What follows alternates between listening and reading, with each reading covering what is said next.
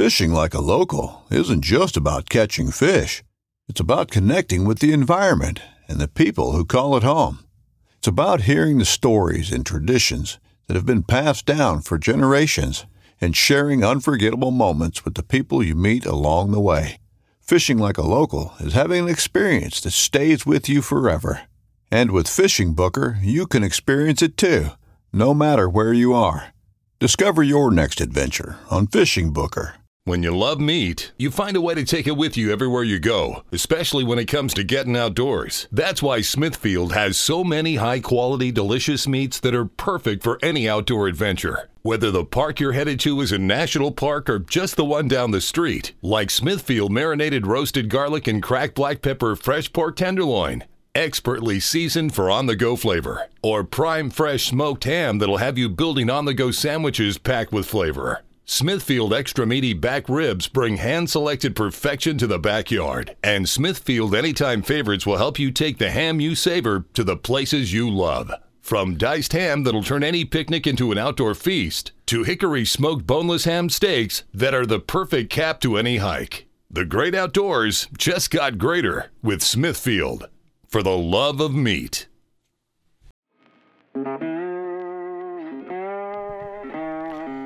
In 1980, a freshman congressman was gunned down in Rhode Island, sending shockwaves through Washington that are still reverberating more than four decades later. Now, with the world on the brink of war and a weakened United States facing rampant inflation, political division, and shocking assassinations, a secret cabal of global elites is ready to assume control. And with the world's most dangerous man locked in solitary confinement, the conspirators believe that the final obstacle to complete domination has been eliminated. They're wrong. From the firms of Wall Street to the corridors of power in Washington, D.C. and Moscow, secrets from the past have uncanny ability to rise to the surface in the present. With the odds stacked against him, James Reese is on a mission, generations in the making. Unfortunately for his enemies, the former SEAL is not concerned with the odds. He is on the warpath, and when James Reese picks up his tomahawk and sniper rifle, no one is out of range. All right, everybody, got a special one back today. Joining us is repeat guest, friend of the show, former Navy SEAL, New York Times best-selling author, Jack Carr. We had a really great conversation today, catching up and going over his new book, Only the Dead, which is the most mammoth of all of the series so far, the James Reese saga. We had a great time talking about uh, truth and consequence, which is the theme of this book, as Jack likes to describe it. And uh, we get into what things have changed in the last year, his writing styles, going over a lot of AI talk, because that's a thing that is, uh, he seems to be on the forefront, or at least ahead of what a lot of people in the public know and we get to talk a lot about that. And so it was great time catching up with Jack, going over his novel, going over a lot of things that uh, I really admire about the way that he views the world, having been in the positions that he's been in defending our country and the mindset that he holds when he writes his novels, just based on the experience that he's had in life. So I know you guys always enjoy when Jack is on, so I was pl- I was really pleased and excited to get to talk to him again. Go check out Only the Dead hit stores this week. If you're listening to it on release, if you're listening to this episode on release day, it hit stores yesterday, uh, but you can go order it get it from Amazon, get the audiobook that's read by Ray Porter, which is amazing. Go support Jack and these awesome James Reese, James Reese novels. Uh, the Terminal List series on Amazon, which they're picking up for season two. They're doing a Ben Edwards spin off origin story series as well. There's all kinds of stuff. We chat about that with Jack.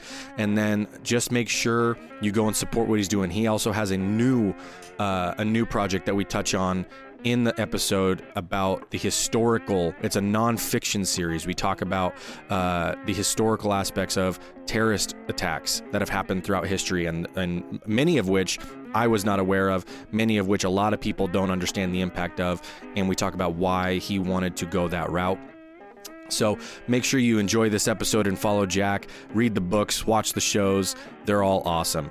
And uh, before we close and go into the episode, if you want more Nomad Strength Show in your life, be sure to check out the Substack and the paid Substack, which has the extra episode Unplugged, which we do a couple times a month, which is a opportunity to dive into some of the fringe health practices, some of the ancient health practices, so we can learn how they apply to our lives today. We can learn what was helpful, what was kind of snake oily, and we we break all that down in the Unplugged episodes. There's also uh, b- a bunch of articles that are uh, available for you with new ones coming out frequently. And that's it. So let's get into this episode with Jack Carr.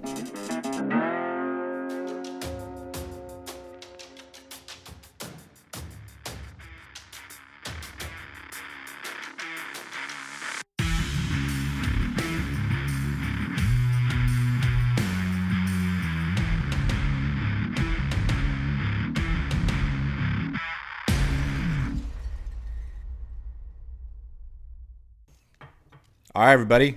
Welcome back to the Nomad Strength Show. We have, for the last, well, third year now, repeat guest joining us, uh, Mr. Jack Carr, author, former Navy SEAL. Come here to talk about the new book, Only the Dead, right here, by the way. Nice. That is uh this is a mammoth of a thing, dude. This thing is it's it's It is, awesome. Yeah, people are looking. They can you can use it as a doorstop if you want, or a weapon, uh, blunt object. But uh, yeah, blunt impact weapon. But yeah, you know, you don't really know, or I don't anyway, exactly how long something's going to Yeah. be. After when I get that outline and start turning that outline into the narrative, and I kind of thought this one, looking at the outline, this is book number six, so I'm getting a Yep. kind of a feel for how these things go. And I thought, well, 115,000 words on this one, and then I hit 115,000 blew right past that, past 120, past 125, past 130, past 135. So this one's about 138, 139,000 words. So Jeez, uh, that made it take a little longer because you know I don't just get to 115 or 110 and be like, oh, time to wrap this thing up. Right. Um, it's just the story takes what it takes. Let it go as long as it needs to. Can't really tell on the outline side of the house like exactly how that outline is going to translate over from a length standpoint. Uh, just because I get into, especially the conversations, I get into the conversations, Mm-hmm. and that's where I find I love writing dialogue because that's where, like we're talking right now, getting to know each other a little more. Well, same thing in the books. Through dialogue, Yeah. you get to know the characters, and they get to know each other. Um, and sometimes that's a long conversation, sometimes it's short. Or, you know, just you just never know where that part's going to go. Um, Mm-hmm. That's you know, awesome. you know where to get to, but how you get there exactly in the scene or in the chapter in the series of chapters, um, you know, you just don't know. So this one ended up being pretty long. That's awesome. And I'm curious too, it, with this being number six now, and we, we talked before one of the previous times you were on, just kind of in general about your writing process. Have you noticed that that's evolved or changed as you go through more of these processes with the novels and the various things that you do? No, it has not changed, and I'm not saying it wouldn't in really? the future. I'm always Yeah. looking to, to, you know, to work on things and get better. Um, but the actual process of coming up with a theme, um, which Yeah. for this one is truth and consequences. Each novel's had a theme. Uh, title. I like having a title right out of the gate, so I'm not worried uh, wasting any bandwidth on. Oh, I've had titles, good titles so Yeah. far. I really need a good one. No, that's just that bandwidth. It's not going into making the book the best it can possibly be. So I like having that title at the start, that theme that keeps me on track. And then I write a one page executive summary, and then I read that and I say, hey, is this worth one year? One and a half years of my life. Uh, and if the answer is yes, I read it again and say, if someone were to pick this book up, walking through the airport and walk into Hudson News and open it up and read this little part here about, you know, what the book's about, um, would they be willing to invest time in this story that they're never going to get back? And if the answer to that is probably or yes, then I dive right in and I turn that one page executive summary into the outline and then turn that outline into the narrative. So it's been that way for all the books thus far, and it, it seems to, to work for me. I really like having that sort of structure there, but it also gives me com- freedom to move and change Yeah. and adapt, obviously, as I'm doing research into certain things, as certain things pop up in the narrative, as I get to know the characters um, Yeah. through this dialogue. Um, so I get to, to morph and adapt as I go uh, in that in that uh, in that way. But yeah, the process has stayed pretty much the same. And uh, but if if, there, if I find some other thing that works better, then I'll I'll do it. But right Yeah. now, that's uh, that works for me. So when you're having that question, is this going to be worth my time or the reader's time, or whatever? How do you have multiple no's before you get to the one, or is like you've let, nailed the yes with your first idea and you just roll with it? Yeah, so I've gotten them right thus far. you know, not, uh, nice. uh, not say that's always going to be the case, but for my first one, I wrote out six, seven, eight, nine different ideas, one page executive summaries back yep. in 2014. And um, I picked the one that I thought was going to be the hardest hitting out of the gate, even though I wanted to start with Savage Son. And that's my third novel. Uh, and that's the one that really explores the dark side of man through the dynamic of hunter and hunted. Mm-hmm. Uh, but I knew that the character, I couldn't just start with that one. I had to develop characters to get there where I could explore mm-hmm. that theme. So it was very clear that the terminal list was the one to start with. And then it was very clear when I finished that that, hey, I'm still not ready for Savage Son. Uh, I need to take this character, particularly that protagonist, on a journey mm-hmm. of redemption, of violent mm-hmm. redemption in his case. He needs to find that mission, find that uh, next purpose in life. Um, and then at the end of that one, at the end of True Believer, then the characters were ready for yeah. Savage Son. So, and as was I. So, a lot of those uh, ideas that I had written down in the beginning are morphing into the other storylines. Um, sure. they, they morph quite a bit, obviously, based on what I've written and what's happening in the world. Um, but yeah, that's uh, I haven't had to, haven't read one thus far and say no, because as I'm writing, also yeah. like I kind of know where it's going to go. The last book right. uh, ended on a bit of a cliffhanger, so I knew where that one was going. This one really opens up a lot more, so I'm narrowing it down right now exactly where I want to go. But by the time I get to that one page executive summary part, I put a lot of thought into where the characters should go, where the storyline needs to go, because each story arc has to be specific to that individual book, but also part of a larger journey at the same mm. time. Uh, that's the art part of it. Right. So by the time I get to writing that one page executive summary, it's not like I sit down with no direction and just start typing. right. We'll see where it goes. the last year and a half as I've been writing this book. And so I have multiple yep. ideas, multiple other characters, that sort of thing that I want to incorporate. So I have a pretty good idea of where things are going. And then I can turn that into uh, an executive summary and, and yeah. uh, kind of narrow it down a bit, refine it a bit, and then ask those questions. Well, you have a million and a half projects going on. It seems right now, out even outside of just the the novels that you do every year, right? I mean, you've also got the TV show, which, speaking of True Believer, got picked up for season two, which mm-hmm. is killer. And and then there's the spin-off show with Taylor Kitsch that's getting picked up as well, which sounds awesome. It's kind of like a backstory, like origin story of Ben. And yep. then uh, the one that I was really wanting to talk to you about too is this uh, these other se- this other series of books that you're working on that's exploring the more nonfiction historical route. Because if you follow Jack on social media on his Instagram, that's one of the the main things that you do is hi- highlight posts and periods in time, whether it's uh, through you know previous stories about terrorist attacks or other like crazy historical military type events that you know. Speaking for me, born in the early 90s i don't even i wasn't even aware of half of the stuff when i like like it's like going to school when i go on your instagram page half the time so uh, what was the, the the story of getting this line of books going yeah, so I always knew I wanted to delve into the nonfiction realm and specifically investigate different terrorist attacks that were impactful to me, uh, really as a kid in the yeah. 80s. Um, so I grew up and was always reading things, anything that had to do with the military, special operations, terrorism, insurgencies, counterinsurgencies. I was reading all these things, going to the library with my mom. She was a librarian. Um, read Newsweek and Time and any newspapers that would cross our kitchen table. I was reading those. But those, the covers of those magazines for the events like the Beirut Barracks bombing in '83, like TWA 847, Achille Lauro, Pan Am 103, these different terrorist events were very seminal. Um, and I always wanted to explore them. So I knew I just had to to wait till uh, it just seemed like this was a good time yeah. to do it. So I mm. asked my publisher, and they were all on board with it. So um, I'm working with a, historian, uh, James Scott, amazing guy, Pulitzer Prize finalist, mm. um, and uh, yep, we're working on this together. First one going to be the 1983 Beirut Barracks bombing because it seemed like even though the 1979 Iranian hostage crisis, from a timeline perspective, if you're thinking about writing multiple books, which I am, sure this nonfiction space, it might, would make sense to go kind of in order of that, uh, you know, of this period. And but then so much has been written on that already. So Right. many movies, so many documentaries. Uh, 1983 Beirut barracks bombing. There's not really that seminal work yet. There's not that one documentary that you, if you're interested in it, that you watch. Um, and so there's also some newly declassified documents from the Reagan White House that uh, shed some light on what was happening in the Oval Office at the time and who was advocating for Marines ashore in Beirut, who was advocating to keep them on an amphib ship in the Gulf or in the in the Med. Um, and it has a beginning, middle, and an end. So so it kind of re- reads like a story in that you have the uh, embassy bombing in April of '83 that leads into the Beirut barracks bombing in October of '83, and then you you have the geopolitics side of the house, of course. You have it looming over U.S. foreign policy to this day. Um, you have a lot of tough tough, tough talk afterward, and then we we kind of quietly leave in early '84. But the mastermind of the attack, and I don't really like the term mastermind, but you know what I mean. The person who planned the attack went on to become the number one in Hezbollah's militant wing and the number two in Hezbollah, and he was killed in Damascus, Syria, in 2008 in a very interesting um, uh, targeted assassination that no country has uh, has claimed responsibility for.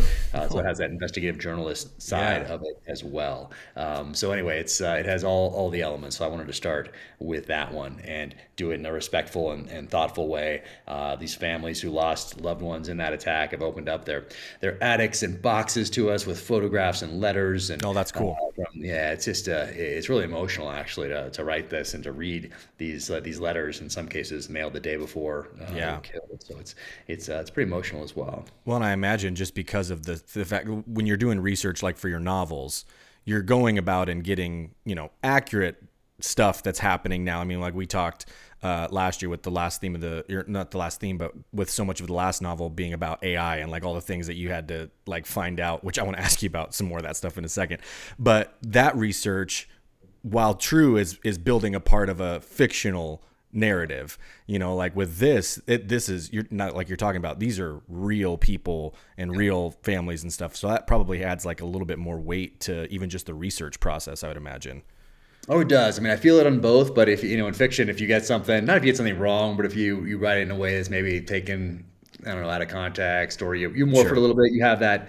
If you mess up, you can always say, "Oh, it's fiction," or if it's, it's kind of taken the wrong. So you have like more options, and you can fictionalize a real event on purpose. Um, so yeah, so there, you're, yeah, you're right. I, I haven't thought of it in those terms before, but um, but yeah, you're absolutely absolutely right. But with something like this, an actual event, and you're writing this history, and you have these people's stories, they're sharing these stories with you. Um, they're survivors that were digging their friends out of the rubble. Um, the uh, the same team that identified the bodies from Jonestown was flown out to identify the bodies of the 1983 Beirut barracks bombing. Um, so the, the stories are just so powerful, um, and so you want to do right by uh, the families, uh, by some of those survivors, uh, the people that are that are survivors, um, and you want to put as much, I mean, as much work into it as you possibly can um, to look at it uh, in a respectful, thoughtful way that honors that sacrifice. At the same time, as in, as informing, um, hopefully, uh, future generations, so we can take some of these lessons and apply them going forward as wisdom, which is something we neglect to do in this country, pretty much across the board. Uh, and that's just for whatever reason. That's just kind of how it is. the uh, I kind of set myself up a couple minutes ago because I wanted to ask you about this because with the last novel and the AI part of it being such a heavy theme in the book, right? And just the I told you last year, like it made me want to just take everything I own electronically and throw it into the sea. You know what I mean? Um, in the last I don't know what like six seven months with the explosion of like Chat GPT and Midjourney and like all these AI softwares. While this was happening, like at the, towards the end of last year, were you just like looking at all this? You're like, yeah, I knew this was exactly what I'm talking about after I did all that research. Well, I mean, it uh, didn't happen in the ex because my research was focused really on uh, government Right. and uh, kind of government collaboration with private sector. In my in my research, there's private sector entities that are out there that are building amazing quantum computing systems. Um, the government has one that I talked about that I would be shocked if it wasn't almost exactly like I describe in the novel from my from my research anyway. And I a lot of people reach out and tell me that uh, wow, you got pretty close on that one that work in that in that space. Um, so that's so that's kind of cool.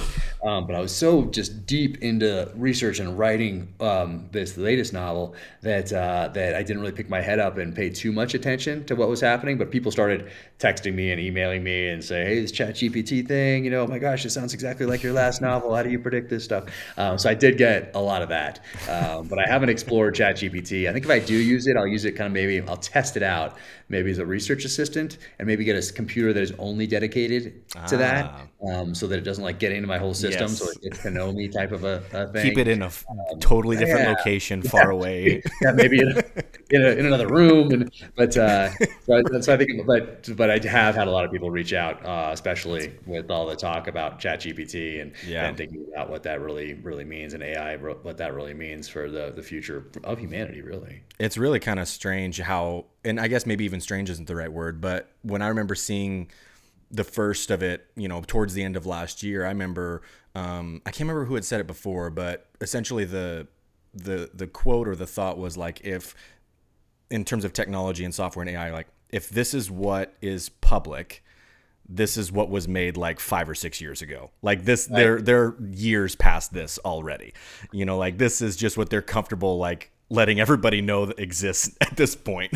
Yeah, no, exactly. Uh, and if you read my last book, uh, for anyone watching or listening, In the Blood, um, you know, some people thought, oh, it's kind of science fiction.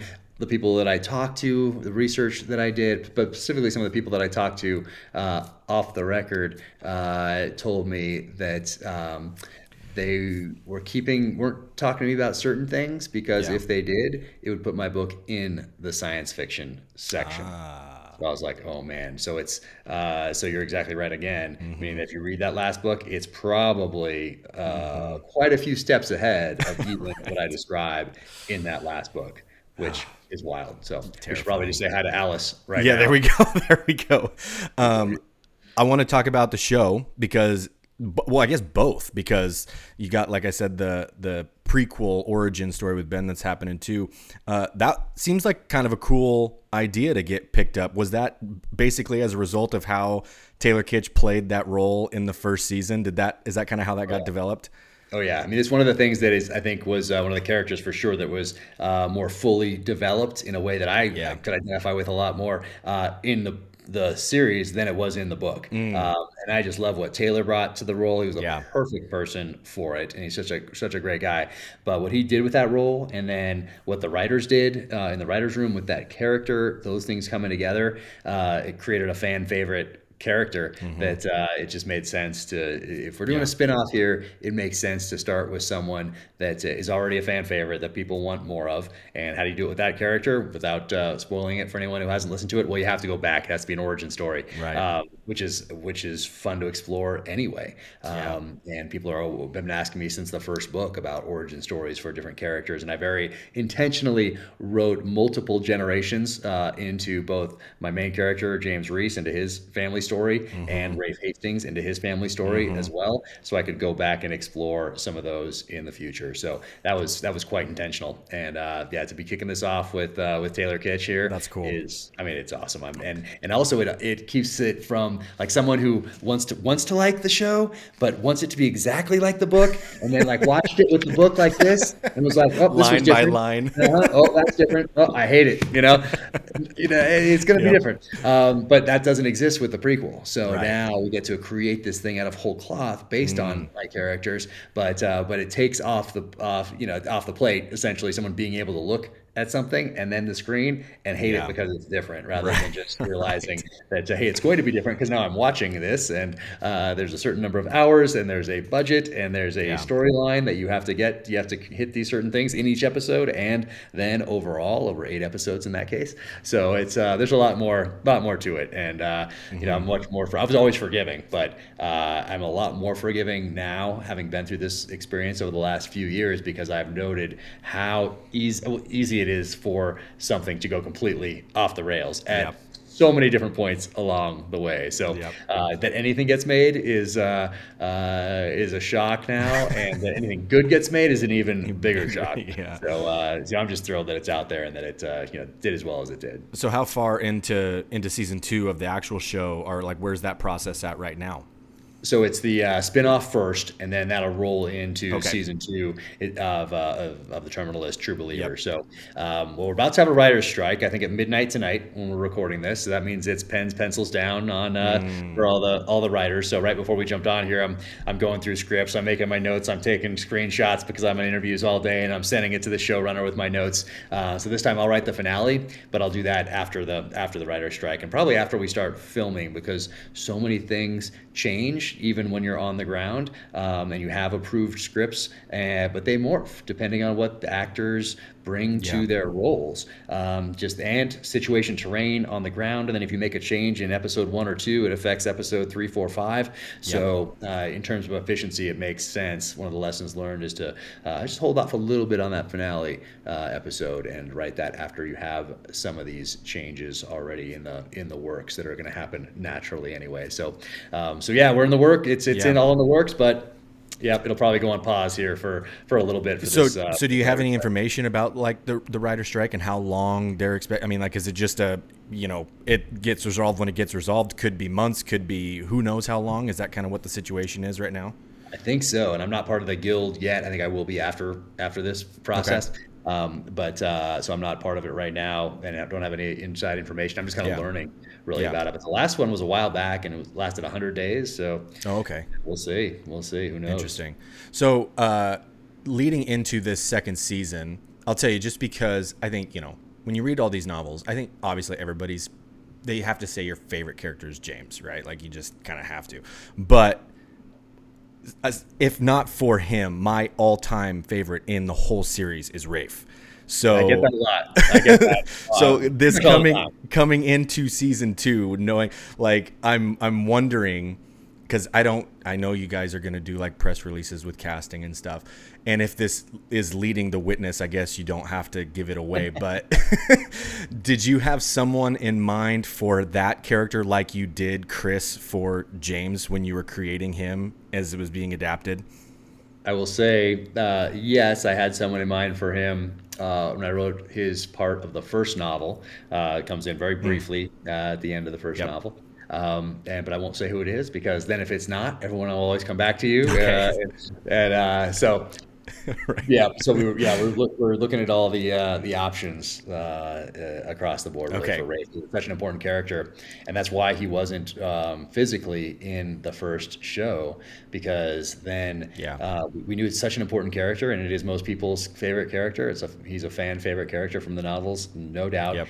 Um, but with such a small role in the first uh, Amazon series, we, you couldn't get without the promise of a second, third, fourth at the Right. time. Don't wanna set set 'em can't up to- the person that Yep. you would want just to come in and say like one word and then leave Yep. without the promise of a second series and a third, Totally. third season. Third season, so that's just how it works. That's why it ended up being the note Yep. and not a real person. Yeah, so, exactly. Because people are like, "Where's Rafe? Where's Rafe?" Well, that's why. I mean, and those are the things that don't exist in a novel. When you're writing a novel, you have, don't have those constraints, but you do when you have when you're uh, turning something into a story visually. So, um, no, excited about that uh, that casting choice, and uh, we shall. Uh, yeah, we'll see when. Uh, yeah, we'll see how it goes.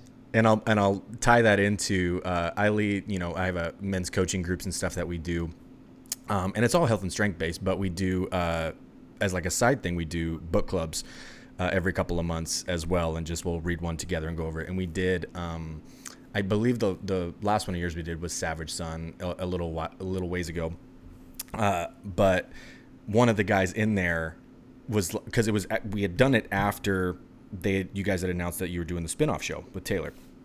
And we're like, oh man, it would be kind of cool if they build out this, you know, Jack Carr multiverse of shows all these things. And the guy is like, when he said the idea, I'm like, I'm gonna actually, I have to bring this up to him because it's so killer.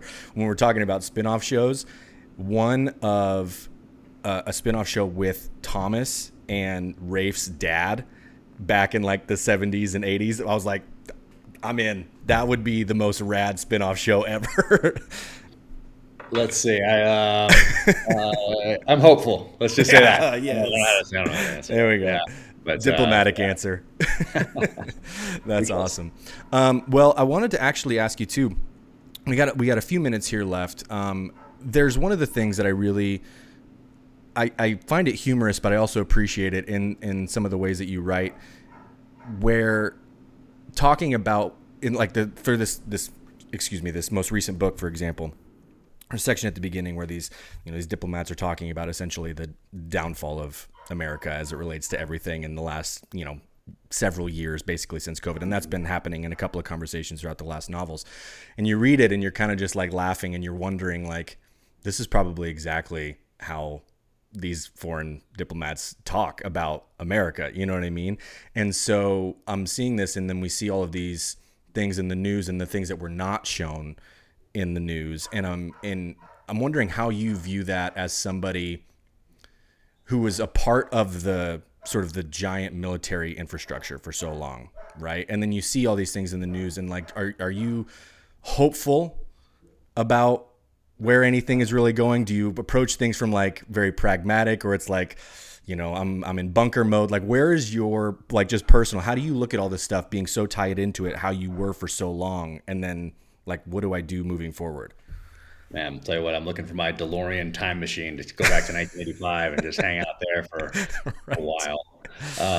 Because um, yeah, it's tough. It's tough yeah. to, to, look at all this and see where we're going. And you know, I think a lot of it comes down to um, you know a citizenry that uh, spends more time tweeting than reading and mm. uh, not really understanding why we have a lot of these options and opportunities and freedoms that we do in this country what was sacrificed so that we could have these freedoms what that responsibility is uh, not just for us but for future generations and uh, how are we being manipulated by um, politicians and social media companies and, and everything else through social media because it is such a powerful tool. And uh, I think across the board, you could say, yes, there, there's some great things about it, but I think overall it has been used and weaponized uh, intentionally to divide. And who benefits from that manipulation? Well, politicians to galvanize bases, and from uh, tech companies who not only can influence your uh, spending habits and your purchasing habits as a consumer, but can manipulate behaviors and thoughts now and how all that ties into pharmaceutical industry and military industrial complex and this gigantic bureaucracy that is the United States government um, and it's an entire ecosystem essentially that mm. uh, that feeds off itself and uh, continues to gain more power um, with at least half of the country wanting to give up that control to this entity called the federal government. Yeah. And uh, I think a lot of that just comes from being manipulated and not understanding our history and how we were the first really country in the world that wasn't controlled by the few. Uh, now we've dug ourselves this hole where, um, yeah, we've, we've kind of, we've made our bed, unfortunately. And, yeah. Uh, you know, we'll see. I don't know what the future future holds. I try to remain hopeful. Yeah. I'm also I'm also on uh, you know eBay looking for that DeLorean. well, and I think it uh, even just in the last couple of weeks, you know, with uh, because I know that you've been uh, a guest on on Tucker Carlson a handful of times and was on both versions of his show and that news with him last week leaving. It kind of seems a little bit like that. You know, not, there's a lot that hasn't been revealed about that departure yet, but it kind of seems like that's one of those he stepped too close to something situations or did it way one too many times because that's kind of what he did anyways. You know what I mean? But um, th- that the overarching giant one voice thing that kind of has the the thumb to manipulate things. That just kind of seems like it's another one of those hitting another really powerful voice. Oh, he certainly uh, spoke out against it. He was not yeah. didn't didn't conform and get in line. Yeah. Um, and you see what happens when you when you don't. Yeah. Um, especially from from senior level elected officials, from uh, others in uh, established legacy media, from uh, essentially those who want to silence you so they can re- remain in control or can exert more control over you and over your thoughts and behaviors. And yeah, he certainly didn't get in line with everybody. Yeah, it was. Uh, I'll be interested to see because there's all kinds of you know there's like does this mean he starts his own network his own streaming thing? Does this mean he run i've seen does this mean he runs for president now? Like it'll be totally wild to see what happens. But yeah it's one of those things where i'm just like i it's tough to know what is worth giving your attention to at all. I mean like either you got to have some discernment but it's like everything seems fake to a degree. You know what i mean Yeah, or you can just ask yourself, like, how am I being manipulated by Mm. whatever this is? That's how I mean, it's very Yeah. kind of a cynical way to go about doing things. with benefits so from this information? inputs- Exactly. Like, how am I being manipulated here? Or if this person was, or this entity wanted to manipulate me through this uh, this tweet or this news story or this sound bite or whatever it is, um, what, what, what would they be wanting to manipulate me around? Um, so I asked myself that uh, constantly, actually, um, and uh, and I think more people did that, it'd probably be healthy. I mean, maybe not so from just a uh, living cynical type of a standpoint, uh, but uh, if if if you're interested in not being manipulated, well, then you have to ask that question, especially these days when there's so many inputs. You can't just shut a door and uh, essentially, and that's yeah, Yeah. shut a door and be and not be impacted by it because life these days um, requires you, especially if you own a business or building a business, um, to have these touch points with uh, Yeah. uh, with these different entities that are actively engaged in manipulating you for one reason or another. And to tie it back into the AI thing, that's kind of seems like the point of all that is to make it even harder to know what's real and what's what's not. So being discerning is going to be even more challenging in the very coming months, even if that weeks even. Seriously, it's happening so fast. Um, but a lot of these things, like if I'd written a lot of the things that are happening now back in a novel, let's say in 2010, or if anybody wrote it in a novel in 2010, it would be going in the science fiction category, or it would be going, oh, conspiracy crazy person, uh, no, we're not going to publish this. No one's going to believe this. You have to have something in here that Yeah. uh, that is believable, and none of this is. Uh, if you wrote just the truth of today. So it's uh, it's a crazy time in which we live, and I I try not to, to sound too uh, down, you know, get too down on things, especially in front of the kids. Talking to my wife, um, but uh, she's probably looking for that DeLorean right now uh, as, as I'm doing this interview because she's uh, yeah we're, we're of the same era, and uh, it's it's tough. It's tough on these kids today. I think rough time to be a kid. Yeah, but we have awesome books that can that we can read and enjoy. So uh, that's that's all basically all we got for time today, man. I really appreciate you making time to come back on. Always good to catch up. Uh, go ahead and give out the details, the book release date, where you know it's going to be everywhere probably, and on digital versions and the audio book that's read, which is all they're always awesome. So go ahead and do all the plugs, man.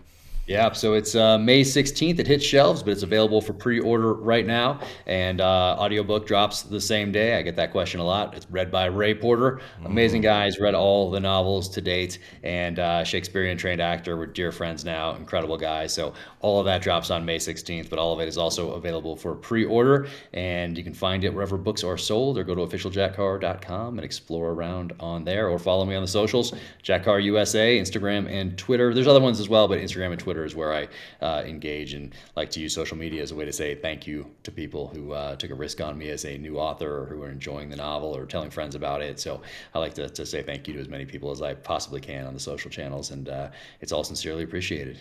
Awesome. Well, thanks again for making the time, man. Always good to catch up. Yeah, great to see you. Take care out there. Yep.